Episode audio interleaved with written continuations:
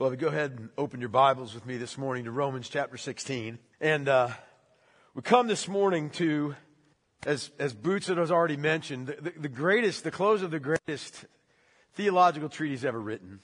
And before we dig into this together this morning, though, I need to make a much needed correction to something that I said last week.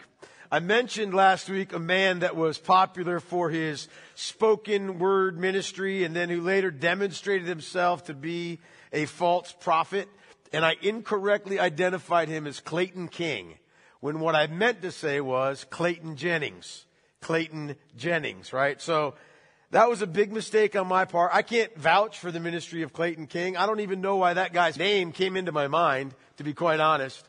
Um, because I'm not really familiar with his ministry at all. But uh, I should have said Clayton King, Clayton Jennings. I mean, and I don't want to make the mistake of incorrectly identifying somebody as a false teacher if they're not. So, if Clayton King happens to hear this week or last week's message, or his legal team does, um, I just wanted to make sure that I publicly acknowledged my error, and uh, want to ask your forgiveness as well. So. Let's stand together and let's read together these words, Romans 16, verses 25 through 27, this great doxology to this great epistle. This is the word of the living God to us. Paul writes, Now to him who is able to strengthen you, according to my gospel and the preaching of Jesus Christ, according to the revelation of the mystery that was kept secret for long ages, but has now been disclosed and through the prophetic writings has been made known in all nations according to the command of the eternal God to bring about the obedience of faith to the only wise God be glory forevermore through Jesus Christ. Amen. Let's pray together. Heavenly Father, our, you know, our hearts are just filled with gratitude. Lord God, with awe and wonder as we contemplate just everything that we have learned and everything that has been confirmed and everything that has been established in our hearts, Lord God, as we've studied this epistle to the Romans. Now we think about how these words have enabled us by the work of your Spirit to understand you more, to comprehend your character even better than we did. Lord, to know Christ in truth, to uh, rejoice at the work of the Holy Spirit in our hearts, to bring us to faith and to sanctify us and to hold us fast in Christ. I just praise you and I thank you for this time. And so now, as we come to these closing words that you inspired Paul to write, Father, I pray that they would have their um, that they would have their fitting work in our hearts. God, I thank you so much. Thank you for just your great grace to us.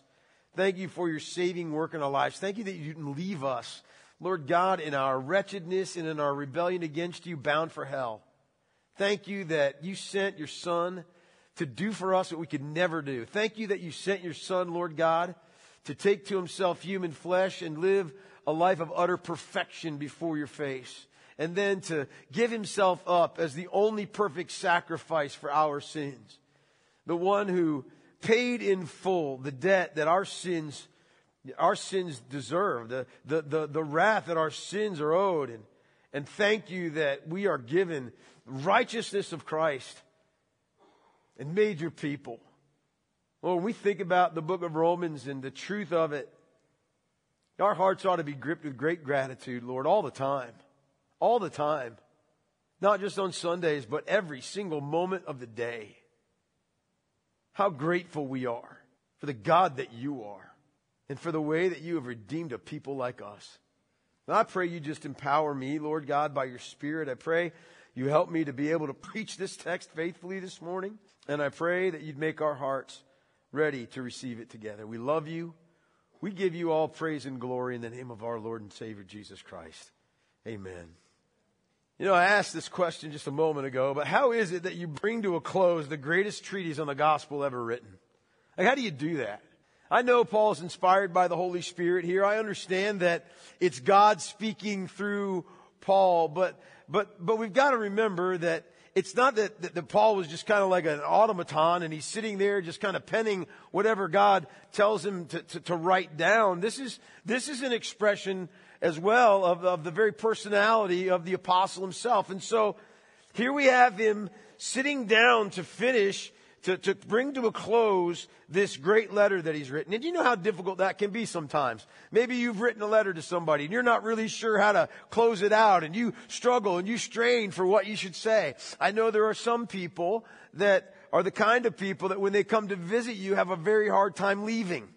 You know what I mean? Like they're the kind of people that start leaving 40 minutes in advance of when they actually are out of your house.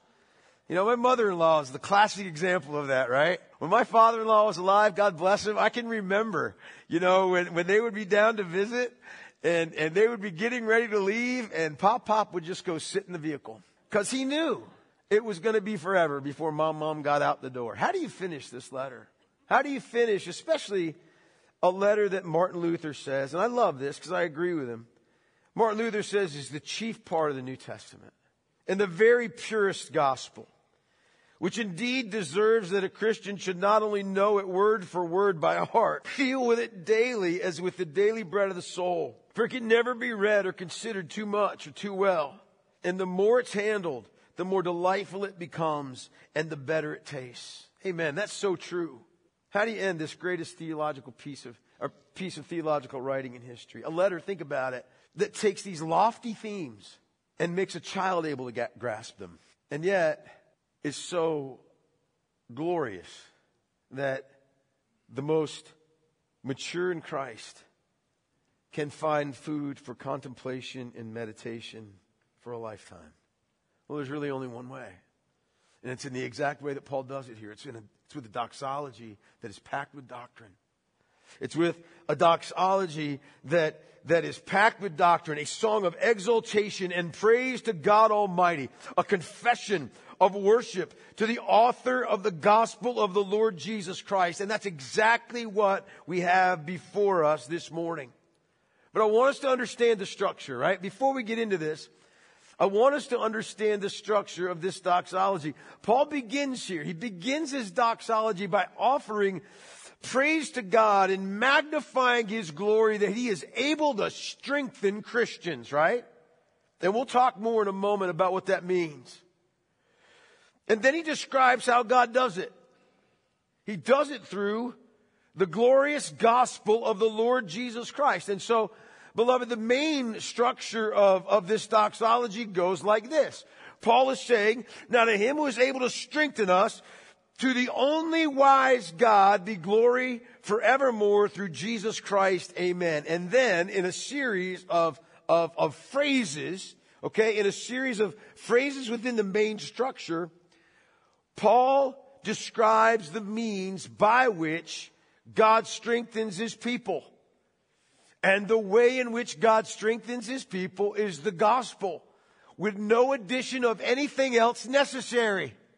He does it by the gospel, by the good news that Paul proclaims, the message that centers on the person and the work of the Lord Jesus Christ. So this is a great text.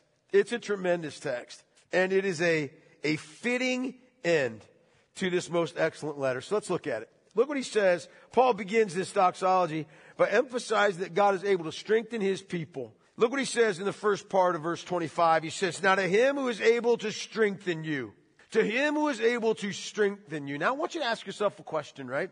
You're going to glorify somebody. You're going to magnify somebody. You're going to exalt somebody. Where are you going to begin? Where do you start with that? Right? usually you start with something specific, you know, to that person uniquely without regard to anybody else, right? Like, if I'm gonna magnify, you know, and, and, and, and, and praise my wife, it's usually not gonna have to do with her relationship to somebody else. It's gonna have to do with her intrinsically, right? So why is it that Paul starts here in this doxology? Why is it that he starts this doxology by giving praise to God for his ability to strengthen his people. Well, beloved, it makes perfect sense, really. If you go back to Paul's warning in verses 17 through 20, look at it again. There he said, I appeal to you, brothers, to watch out for those who cause divisions and create obstacles contrary to the doctrine that you have been taught. Avoid them. For such persons do not serve our Lord Christ, but their own appetites. And by smooth talk and flattery, they deceive the hearts of the naive.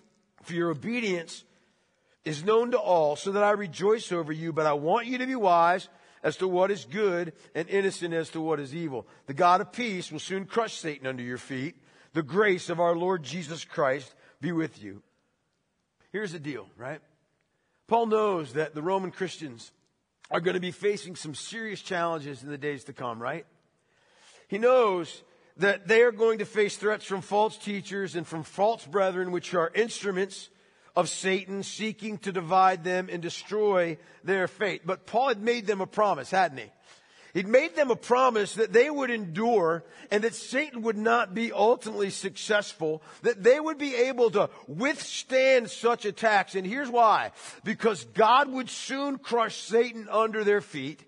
And second, because the Lord Jesus Christ, the grace of the Lord Jesus Christ would be with them to the end, right? Right? And so Paul begins this exaltation of God by extolling him as the one who is able to strengthen you, who's able to, to, to, to anchor you. I want to make sure we understand what's being said here because the English word that's chosen here as the translation of the Greek word really has a difficult time capturing the breadth of this statement. This is a profound statement. It is an awesome promise and it's an encouragement for us. And I want to show you why. The word that's used as strengthen means a lot more than we would ordinarily think. You know, in our normal usage of that word, you can strengthen something and it can still fall, right? Right? In the normal use of that word, just if someone or something is strengthened, that strengthening might prove in the end to be inadequate. But that's not at all what Paul is saying here.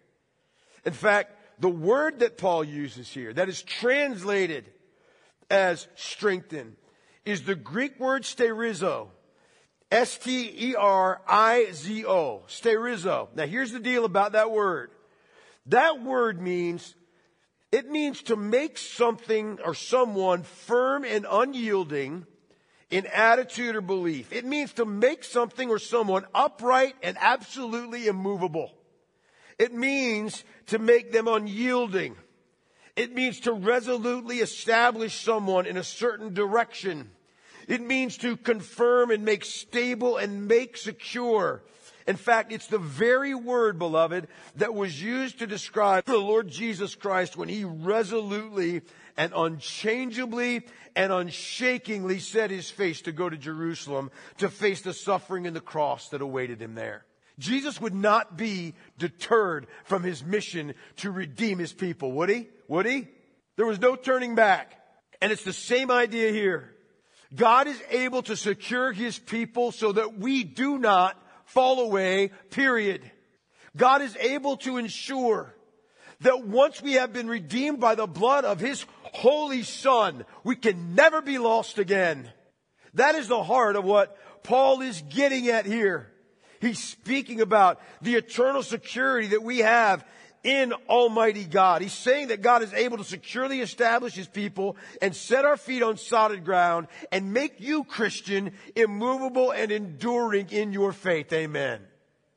It's the picture, for instance, that we're given in Psalm 40 when David says, He drew me up from the pit of destruction, out of a miry bog, out of the miry bog, and He set my feet upon a rock, making my steps secure.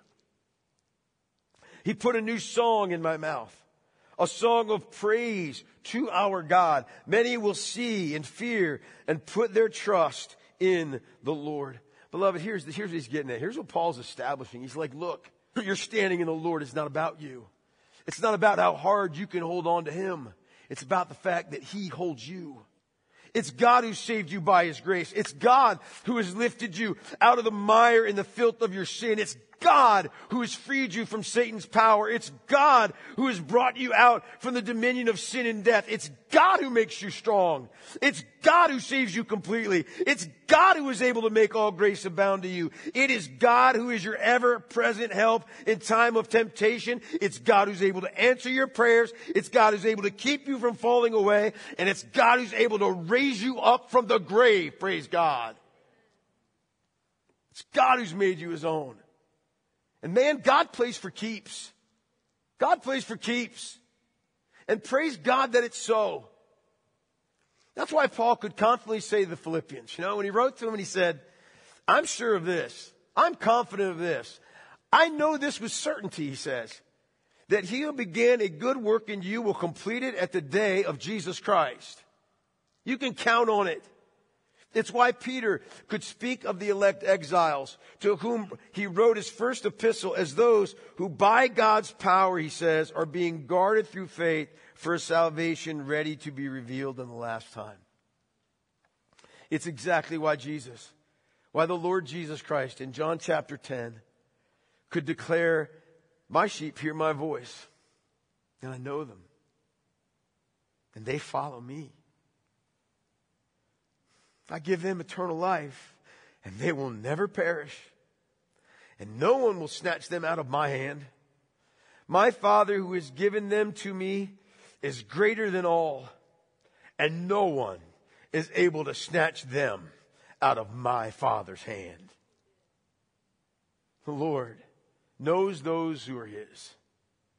And he displays his mighty power to ensure that they endure to the end. God alone has the power to establish true believers against all deception and all compromise and all falling away. And why? Here's why. Because of the mighty power of his gospel. Because of the mighty power of his gospel. Because of the mighty power of the Lord Jesus Christ, who is the gospel personified. Look, I want you to see that with me. Look at what Paul says here when he talks about the mighty power of God's gospel. He says, in fact, just pick it up from the beginning of verse 25. He says this. Now to him who is able to strengthen you according to my gospel and the preaching of Jesus Christ, according to the revelation of the mystery that was kept secret for long ages, but is now been disclosed, and through the prophetic writings has been made known to all nations according to the command of the eternal God to bring about the obedience of faith. Now here's this, the guts of the whole thing, right? The guts of the, that, that, that occupies the middle of this, of this doxology. And here's what Paul's saying. God is able to make you strong. He's able to make you endure. He's able to make you firm and unchanging and upright and immovable and unyielding and establish you stable and secure in Him forever. But how does He do that?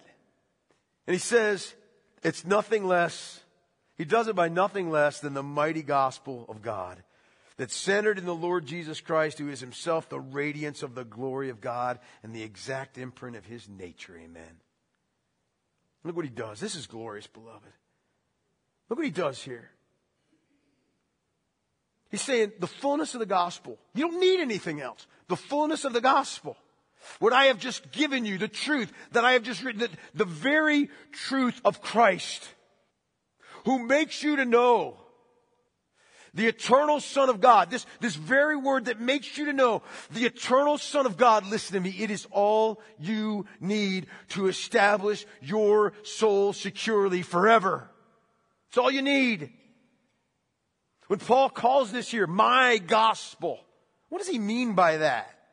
Well, I, there are a lot of things. There, there, are several things at play. The first thing I would say is this, is that when Paul, praise God for this too. Can I just tell you what? I, I am so grateful for Paul's boldness here.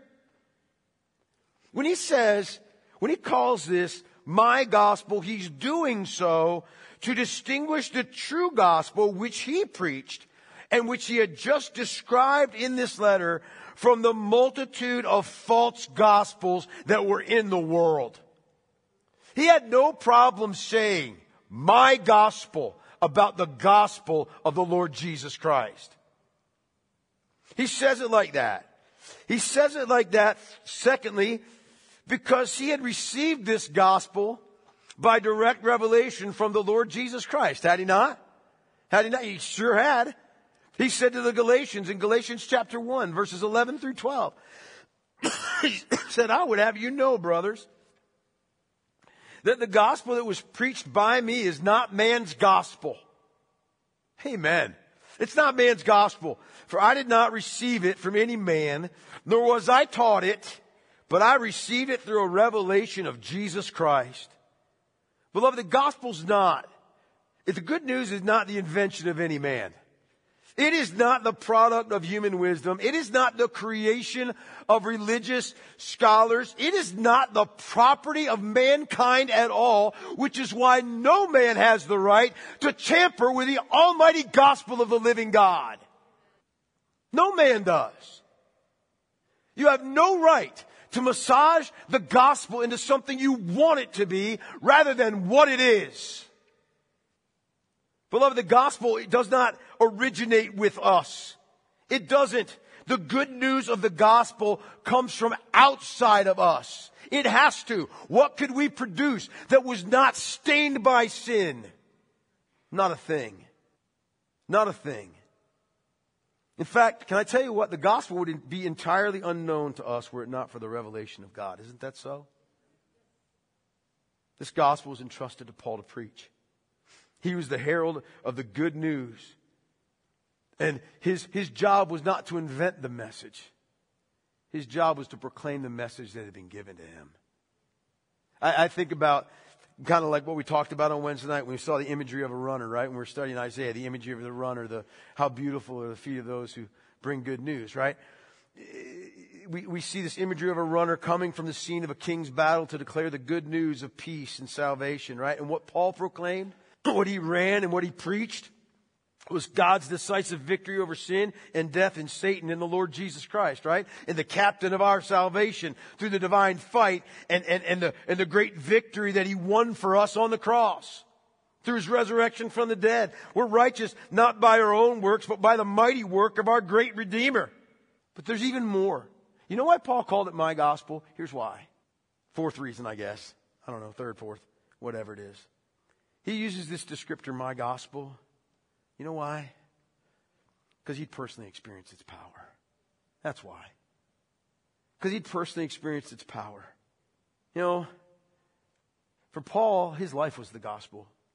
It was, it was personal for him because he knew, he knew how Christ had laid hold of him and how the gospel itself had delivered him from a dead heart, man.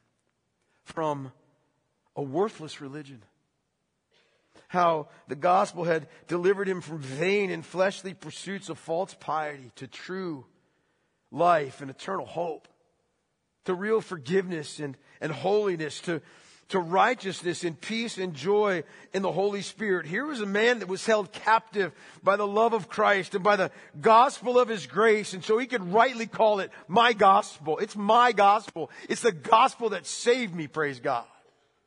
It's personal for him. And it was personal because the gospel is not just a bunch of theology, beloved.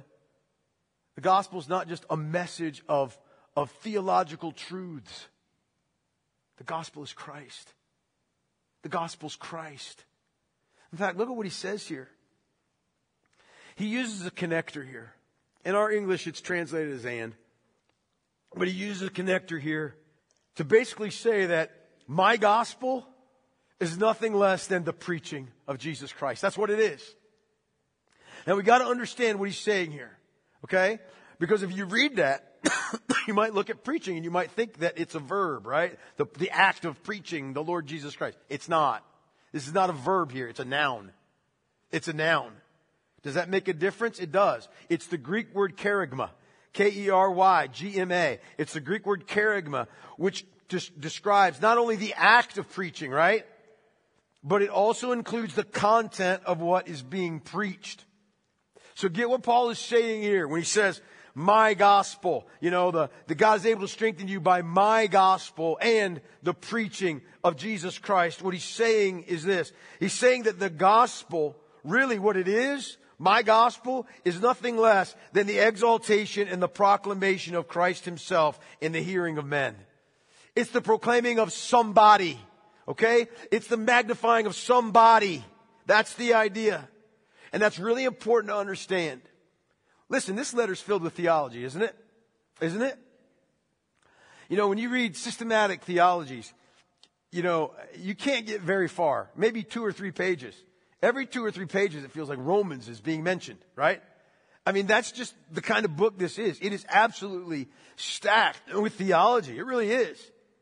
But while it's filled with theology, with rich theology, sweeping theology, beloved, theology was not, was not the heart of Paul's gospel. The heart of his gospel is a person. It's Jesus Christ himself. And throughout this letter, he's emphasized that fact again and again. That everything centers in and on Christ, right? Now I'm saying this to you, and I mean this with all of my heart. Look, I'm saying this to y'all because I know that you are, you know, theologically a sound people. I understand you are doctrinally sound. I get the fact that you are well taught and that you, you have well received what you've been taught. I get that. But here's the thing. The focus of our hearts, the, the, the direction of our souls.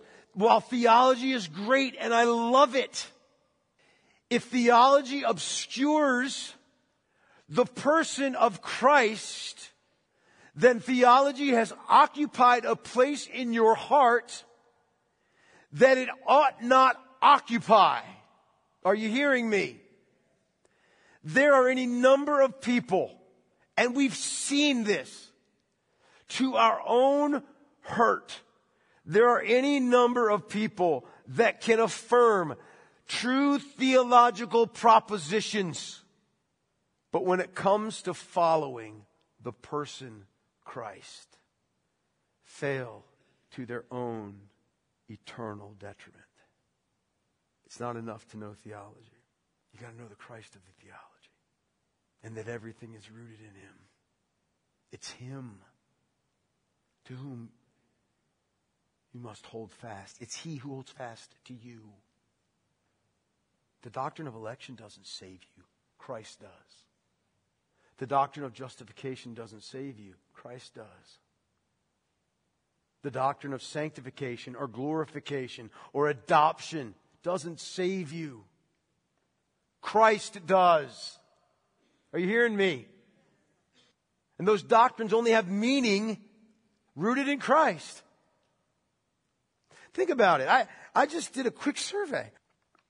When I was looking at this the other day, I just did a quick survey of the ways in which Paul centers everything he says in this, this this great epistle on Christ. You know, he, his thanksgiving for the Roman Christians, verse, chapter 1, verse 8, is to God through Christ. It's, it's in according, according to his gospel that God will judge the secrets of men. Guess what? Through Christ, 216.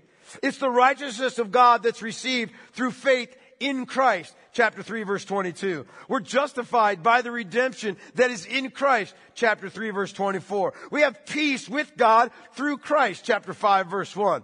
We rejoice in God through Christ, chapter 5 verse 11. We have the free gift of life in Christ, chapter 5 verse 15. We are dead to sin and alive to God. How? In Christ, chapter 6 verse 11.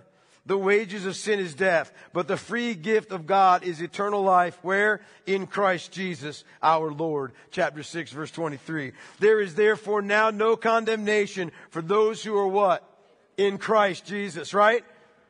Nothing is able to separate us from the love of God. Where? In Christ Jesus, our Lord. Faith comes from hearing, and hearing through the word of who? Christ. We put on the Lord Jesus Christ and make no provision for the flesh to gratify its desires. It's all in Christ. It's through Christ. It's by Christ because Christ is the center of it all. That's it. This gospel is Christ proclaimed. Not theology proclaimed. It's Christ proclaimed. When Paul said to the Corinthians, remember when he famously said to them, For I decided to know nothing among you except Jesus Christ and Him crucified. Remember we said that? Look, some people take that and they're like, oh, see, Paul never talked about anything practical. Yes, he did. Yes, he did. When he said to them, I decided to know nothing among you except Jesus Christ and Him crucified. Listen, it doesn't mean that he never spoke about practical things, what we would call the more practical things about ethics and, and proper living. In fact, Paul did that all the time, didn't he? He did it here in Romans chapter 12, right? From chapter 12 on. That's the kind of thing that he did. But here's the issue. Here's, here's, here's the reality, right? Everything Paul taught, he brought back to the person and the lordship of Christ, evidenced by him crucified and risen from the dead, right? So that Christ would be the heart of everything. And this is so important. Look, we don't do what we do because it's the right thing. I mean, yeah, we should do it because it's the right thing, right? Right? But that's not why we do things. That's not the real heart of it.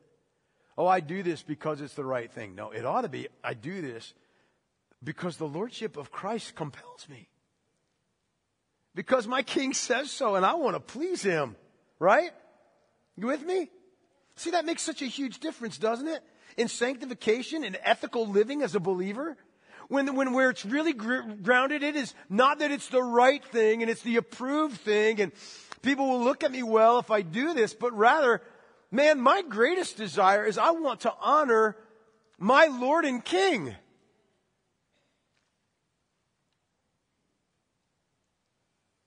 I want you to think about something for a moment.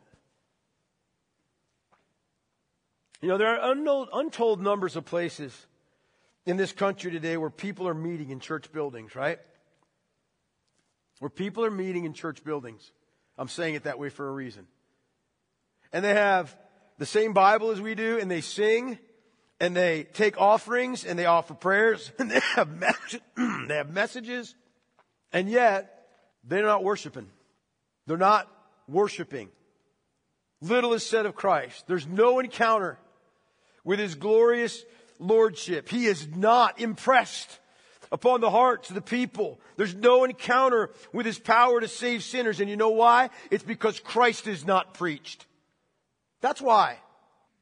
It's not preaching Christ to just mention his name every now and again or to use him and, you know, say some aspect of his teaching as you know, here's some helpful hints for a happy life.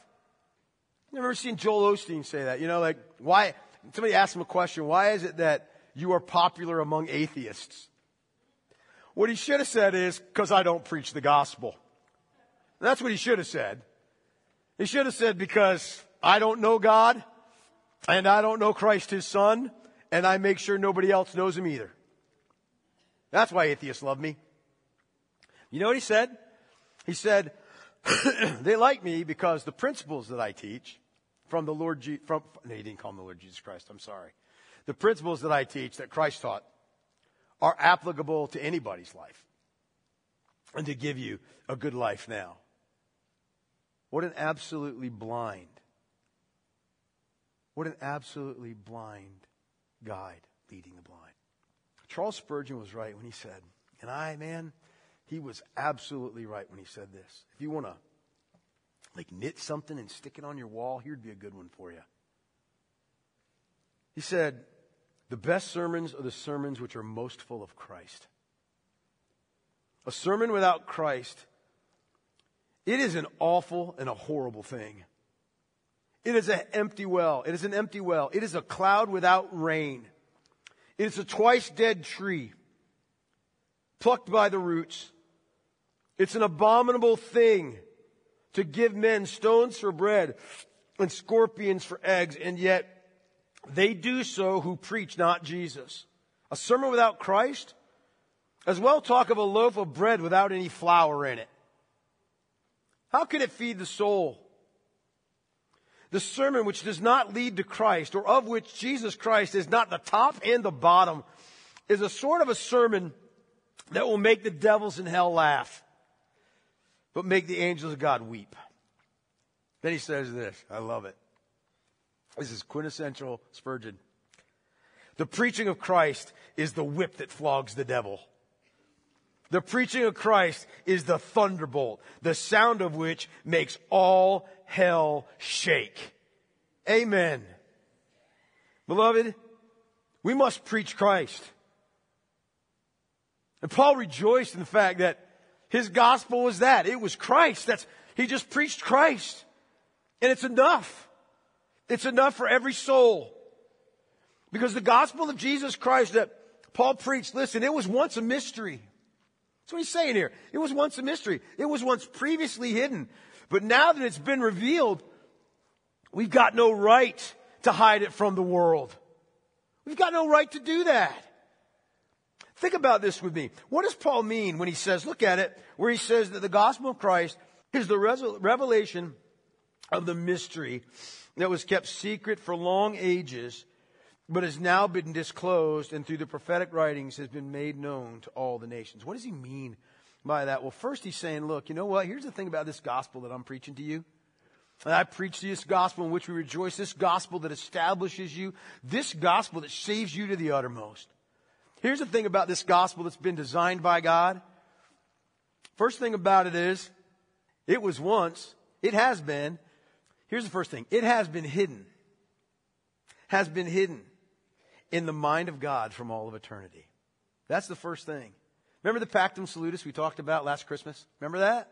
When we talked about that eternal covenant among the Godhead, the covenant that was, that was struck before creation ever existed, that plan of salvation that, that said, you know, that plan of redemption that said in sovereign love that the, the Father chose for, uh, for himself a people for salvation among all the sinners of the world and that he gave them to his son as their savior and redeemer, as their mediator, as their prophet and priest and king, so that Christ might redeem them and that Christ would become a man and accomplish their redemption in his perfect life and atoning death. And then that the Holy Spirit, for his part, would bring them all to Christ to receive all the benefits of salvation, and Christ would eternally be the Lord of his church. That great gospel hidden in the mind of God from all of eternity, that gospel was a mystery, right? It was foreshadowed in the Old Testament. Certainly it was.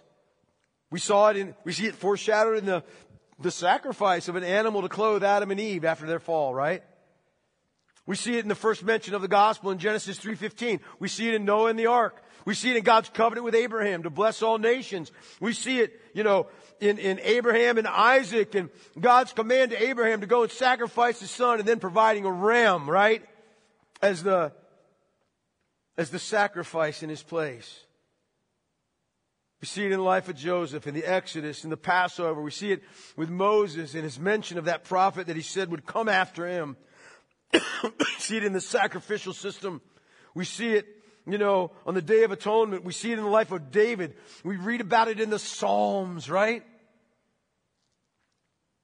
Kiss the Son, lest he be angry and you perish in the way. For his wrath is quickly kindled. Blessed are all who take refuge in him, right? We read about it in the prophets. Isaiah in his prophecy of the, of the suffering yet triumphant servant. Jeremiah in the promise of a new covenant. David, Daniel, I mean, in the rock that crushed every other kingdom and then became itself a mighty mountain. All of it points to the Lord Jesus Christ, but all of it's in types and shadows, right? Right? Even the prophets themselves did not fully understand everything that they wrote by inspiration of the Holy Spirit. You realize that? Remember what Peter says, right? In Peter, 1 Peter chapter 1, verse 10 through 11 and 12, he says, concerning this salvation, the prophets who prophesied about the grace that was to be yours searched and inquired carefully, inquiring what person or time the Spirit of Christ in them was indicating when he predicted the sufferings of Christ and the subsequent glories. It was revealed to them that they were serving not themselves but you in the things that have now been announced to you through those who preach the good news to you by the Holy Spirit sent from heaven, things into which angels long to look. The gospel was once hidden. It's not hidden anymore. The gospel was once in shadow and in type. It's not that way anymore. In Christ, the mystery of the gospel has been fully revealed so that we can understand it in full. For God who said, let light shine out of darkness has shone in our hearts to give the light of the knowledge of the glory of God in the face of Jesus Christ. With the coming of the Lord Jesus Christ, the gospel is made plain. Robert Haldane puts it like this. He says, in the time of the Old Testament, the mystery of the Messiah was couched in figure and in prophecy. The Messiah indeed was in a large degree discovered by Moses and the prophets, but he was not made manifest. He was not made manifest. This was done when he himself appeared. The gospel has now been fully revealed. The great message of salvation for all peoples through the appearing of the Lord Jesus Christ. And by the command of the eternal God, Paul says, it has gone forth into every nation. It's gone forth to all the peoples, to every tribe, nation, and tongue by his sovereign will and blessing. Think about this, beloved. You have been born in this age where the gospel is plain and evident. To you, it's been granted to live in this age of open gospel proclamation of the unique glory of the Lord Jesus Christ, right? And of his work to redeem sinners. Have you ever thought how, how favored you are by God to live in this age? You ever thought about that? I know lots of times what consumes us is complaint.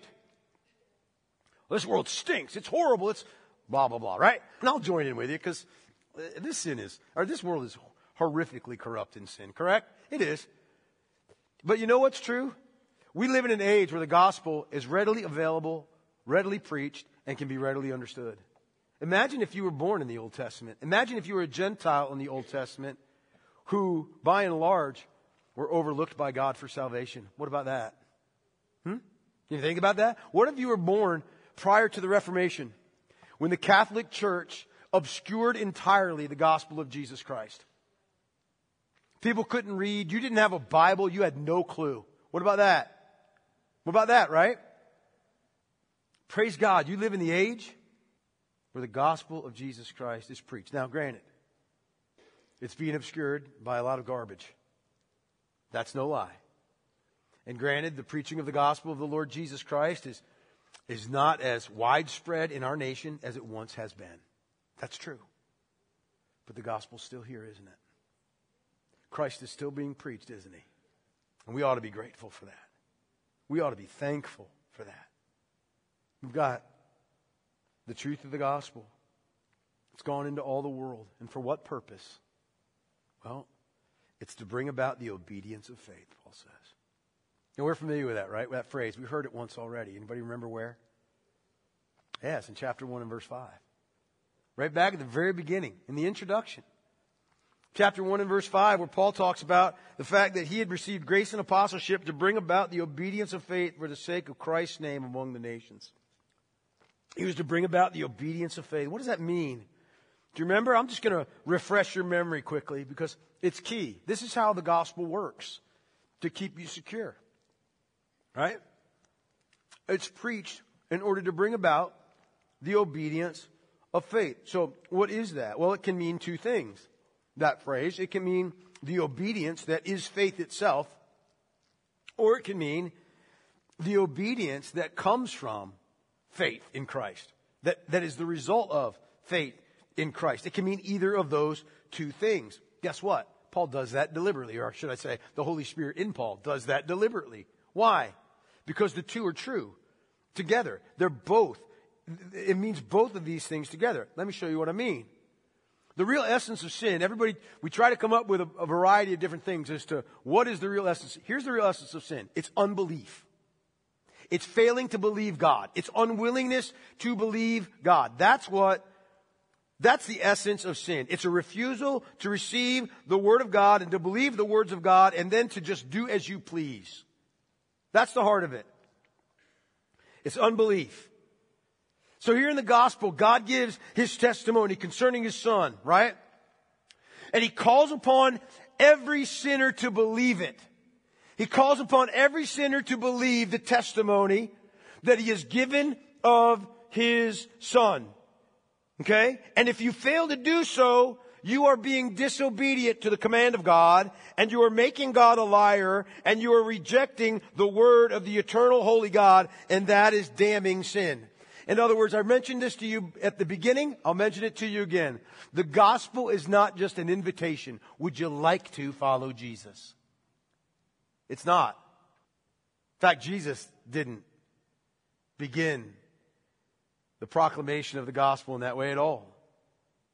When Jesus began the proclamation of the gospel, he said, Repent and believe because the kingdom of God is at hand. In other words, here's the point believing the gospel, as we know, is not an inconsequential thing. But the, because the gospel is not merely an invitation to believe the truth, and it's not merely a free offer of salvation, the gospel is a divine command. Believe. It's a command. It's an imperative. And it's the proclamation of the only way of salvation. The gospel demands our repentance and our faith. It demands our obedience. In other words, here's the deal. Saving faith is a decisive step of obedience to the command of the gospel to believe in Jesus Christ. The first act, the initial act of obedience by somebody who's been regenerated by the Holy Spirit, by someone who has been made spiritually alive by God's grace, by somebody who has had, had the, the, the veil removed from their eyes and had their ears unstopped and has beheld the glory of God in the face of Jesus Christ. The initial act of obedience is to turn away from that old life of sin and to entrust your life to Christ and to submit to Him as Lord and Savior, to believe on the Lord Jesus Christ. Amen? That's the first part of it. And that's what gets us out of death into life, right? Here's what secures us. It's the power of that gospel to bring forth obedience that comes from faith. That brings forth obedience that comes from faith. Faith is the fundamental act of obedience to the gospel of Christ, but believing God's testimony about Christ means a continuing, continual surrendering of ourselves and a continuing committal of ourselves and a repenting and a believing and a turning from sin to a life of obedience to Christ as Lord, right? And we have been given the power of the Holy Spirit who dwells in us to do just that. Listen to me, I want you to, I want you to hear this when I, hear me when I say this. The Holy Spirit is not a weak little brother. Are you hearing me? The Holy Spirit is not a weak little brother. And sometimes, to our own detriment, we treat him like he is. There is no sin with which you can be tempted that the power of the Holy Spirit is not greater to deliver you from. And there's one amen. We have grown too accustomed to giving ourselves an out for our sin. Oh, it just overcame me. It's just too hard. It's just so difficult. It's just a pattern. All these other things. Let me tell you something. Is the Holy Spirit God or isn't He? Is He God or isn't He? If He has the power to seal you unto salvation, if He has the power to indwell you, if he has the power to facilitate your adoption as a child of the living God, does he not have the power to enable you to walk in a consistent manner of holiness? Of course he does. And he's the gift of the gospel. The truth of the gospel is wrapped up. Look, the reason Paul praises God like he does is because the gospel accomplishes everything necessary for the eternal salvation of God's people in every aspect with nothing left undone. That's the point. God is able by his gospel to strengthen and establish true believers against all deception and all compromise and all falling away. He's able to make us firm and unchanging and upright and immovable. He's able to make us increasingly holy and obedient to the Lord Jesus Christ. He's able to keep us repenting and believing and turning from a life of sin. He's able to keep us resolutely established and stable and secure in the Lord because that is the exact design of God's gospel. So Paul exalts, man. And all that God has done. And so should we. He gives glory to God forevermore. In fact, look at this last verse with me. Rather, this is what I want to do. Just look at the main phrase. Let's look at the main phrase together. So start in verse 25, and then we'll jump down to verse 27, right? Look at it with me. He says, Now, to him who is able to strengthen you. Remember what that means. To him who is able to strengthen you, establish you, make you rock solid. To the only wise God be glory forevermore through Jesus Christ. Amen. It's no surprise, really, that Paul finishes his letter with that. It's what the entirety of this letter has been about, right? The glory of God revealed in Jesus Christ, the only one that can fully display the glory and the wisdom of God. Listen, only the wisdom of God could take rebel sinners, right? And make them children of the Most High.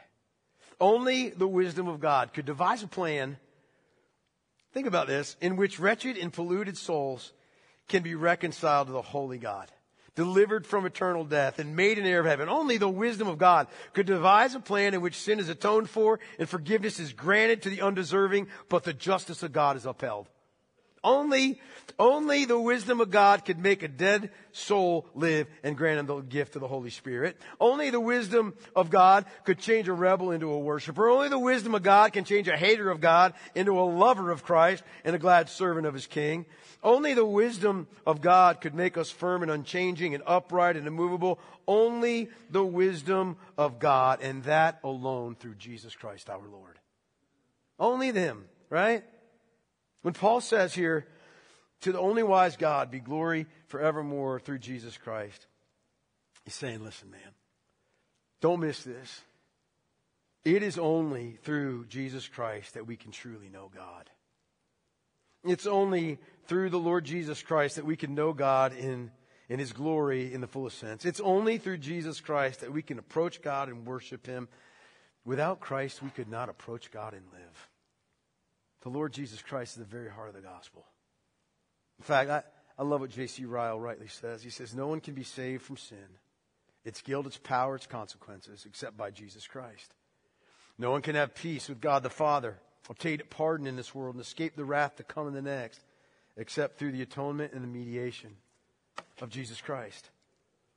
In Christ alone, God's rich provision of salvation for sinners is treasured up. By Christ alone, God's abundant mercies come down from heaven to earth.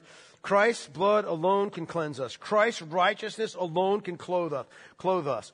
Christ's merit alone can give us a title to heaven. Jews and Gentiles, learned and unlearned, kings and poor men, all alike must either be saved by the Lord Jesus Christ or lost forever. There's no other person commissioned, no other person sealed and appointed by God the Father to be the Savior of sinners except Christ. The keys of life and death are committed into His hand, and all who would be saved must go to Him. Man's case appears to be a hopeless one without a Savior, and a mighty Savior too. There must be a mediator, an atonement, an advocate to make such poor sinful beings acceptable with God, and I find this nowhere except in Jesus Christ. Because of everything Christ has done, we can ascribe glory to God, beloved. We can approach God in worship. We can magnify and extol and praise Him, and He receives our praise and the ascription of glory to His name with gladness. All because of what Christ has done. All the glory that will redound to God throughout eternity proceeds through the Lord Jesus Christ, and God designed it that way. Did he really? Yeah, he did. Do you remember these familiar words from Philippians chapter 2? Christ, though he was in the form of God, did not count equality with God a thing to be grasped, but emptied himself by becoming by taking the form of a servant, being born in the likeness of men and being found in human form, he humbled himself by becoming obedient to the point of death, even death on a cross. Therefore, God has highly exalted him and bestowed on him the name that is above every name, so that at the name of Jesus every knee should bow in heaven and on earth and under the earth, and every tongue confess that Jesus Christ is Lord to the glory of God the Father. Yes, indeed. And so there's only one thing left for us to say Amen, right? Amen. In the light of such glorious truth, all we can say is, This is true. So be it. May it be. May God confirm and bring to pass everything that he has planned. Paul gets to the end and there's nothing left to say, is there, beloved? Except amen. Right on. Yes. God be the glory. By his eternal who by his eternal gospel now revealed and made known in the whole world through the scriptures the mystery revealed by the appearing of the Lord Jesus Christ, the gospel by which we are saved to glorify God and enjoy him, and enjoy him forever. To him be glory now and forevermore. Right? It is perfect. We close this book with the Soli Deo Gloria, isn't it? Let's pray together. Heavenly Father, as your people, we can rightly say to the only wise God, be glory forevermore through the Lord Jesus Christ. And we can say it, Lord God, because by your perfect gospel, you have redeemed us. And Lord God, you are holding us fast, holding us firm, anchoring us to you. Lord God, you have confirmed that we belong to you. Not just now, but for eternity. And so we can rejoice that your gospel, this glorious gospel that was once a mystery, this incredible gospel of the redemption of sinful man by the perfect God man, Lord, this gospel that, you know, Paul writes under the inspiration of the Holy Spirit throughout this entire letter, Father, this gospel is perfect. Perfect in power. Perfect in might. Perfect in its completion. Perfect in all that it does. Because, Lord God, it's not just a, a bunch of theology. Your gospel is Christ Himself. And we thank you for our Savior and for our King. Lord, I pray that you would stir our hearts this day to rejoice with gladness and thanksgiving in all that we have, all that we have in and through the Lord Jesus, and that we would extol you and acknowledge you as the only God, the only true God, and the only wise God ever. We bless you and we praise you. Give you all glory in Jesus' name. Amen.